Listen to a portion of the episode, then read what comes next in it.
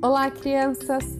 Essa é mais uma leitura diária e dessa vez um conto dos irmãos Green que se chama Os Sete Corvos. Era uma vez um homem que tinha sete filhos, todos meninos, e vivia suspirando por uma menina.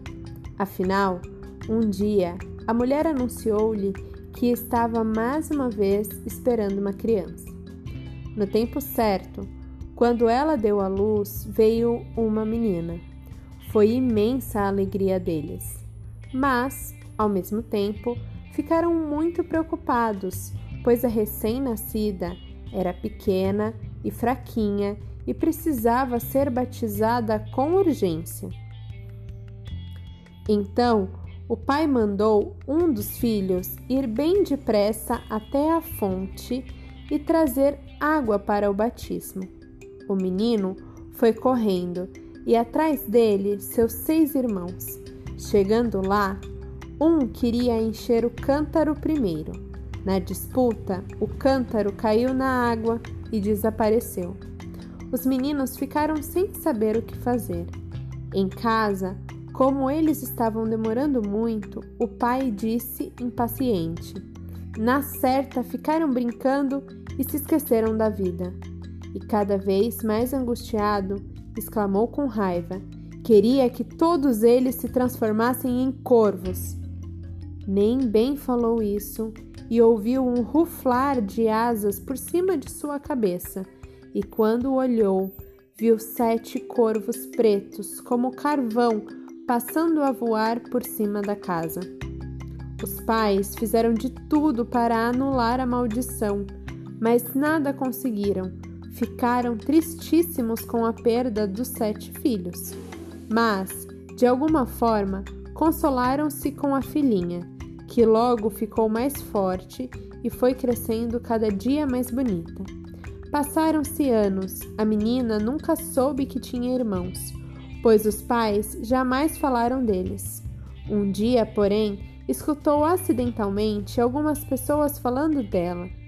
Ah, a menina é muito bonita, mas foi por culpa dela que os irmãos se desgraçaram. Com grande aflição, ela procurou os pais e perguntou-lhes se tinha irmãos e onde eles estavam. Os pais não puderam mais guardar segredo. Disseram que havia sido uma predestinação do céu, mas que o batismo dela fora inocente. A partir desse momento, não se passou um dia sem que a menina se culpasse pela perda dos irmãos, pensando no que fazer para salvá-los. Não tinha mais paz e nem sossego. Um dia, ela fugiu de casa, decidida a encontrar os irmãos onde quer que eles estivessem, neste vasto mundo, custasse o que custasse. Levou consigo apenas um anel de seus pais como lembrança um pão bem grande para quando tivesse fome, um cantil de água para matar a sede e um banquinho para quando quisesse descansar. Foi andando, andando, afastando-se cada vez mais, e assim chegou ao fim do mundo. Então foi falar com o sol, mas ele era assustador, quente demais e comia crianças. A menina fugiu e foi falar com a lua. Ela era horrorosa, mais fria que o gelo, e também comia crianças. Quando viu a menina, disse com um sorriso mau: Hum, hum, que cheirinho bom de carne humana! E a menina se afastou correndo e foi falar com as estrelas. Encontrou-as sentadas, cada uma na sua cadeirinha. Todas elas foram bondosas e amáveis com ela. A estrela d'alva ficou em pé e lhe deu um ossinho de frango, dizendo: Este ossinho você não poderá abrir a montanha de cristal. E é na montanha de cristal que estão seus irmãos.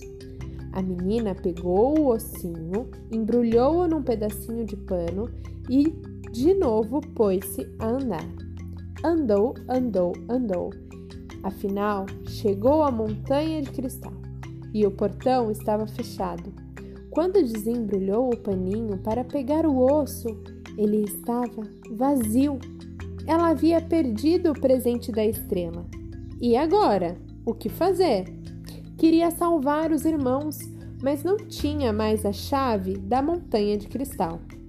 Sem pensar muito, meteu o dedo indicador dentro do buraco da fechadura e girou-o, mas o portão continuou fechado. Então, pegou uma faca em sua trouxinha, cortou fora o pedaço do dedo mindinho, meteu o pedaço do dedo na fechadura e, felizmente, o portão se abriu. Assim que ela entrou, um anãozinho veio ao seu encontro. O que está procurando, minha menina? Procuro meus irmãos, os sete corvos. Os senhores corvos não estão em casa e vão se demorar bastante, mas se quiser esperar, entre e fique à vontade. Assim dizendo, o anãozinho foi para dentro e voltou trazendo a comida dos corvos em sete pratinhos e a bebida em sete copinhos. A menina comeu um bocadinho de cada prato e bebeu um golinho de cada copo, mas deixou cair o anel que trouxera dentro do último copinho. Nesse momento, ouviu-se um zunido e um bater de asas no ar. São os senhores corvos que vêm vindo, explicou o anãozinho. Eles entraram, quiseram logo comer e beber e se dirigiram para os seus pratos e copos.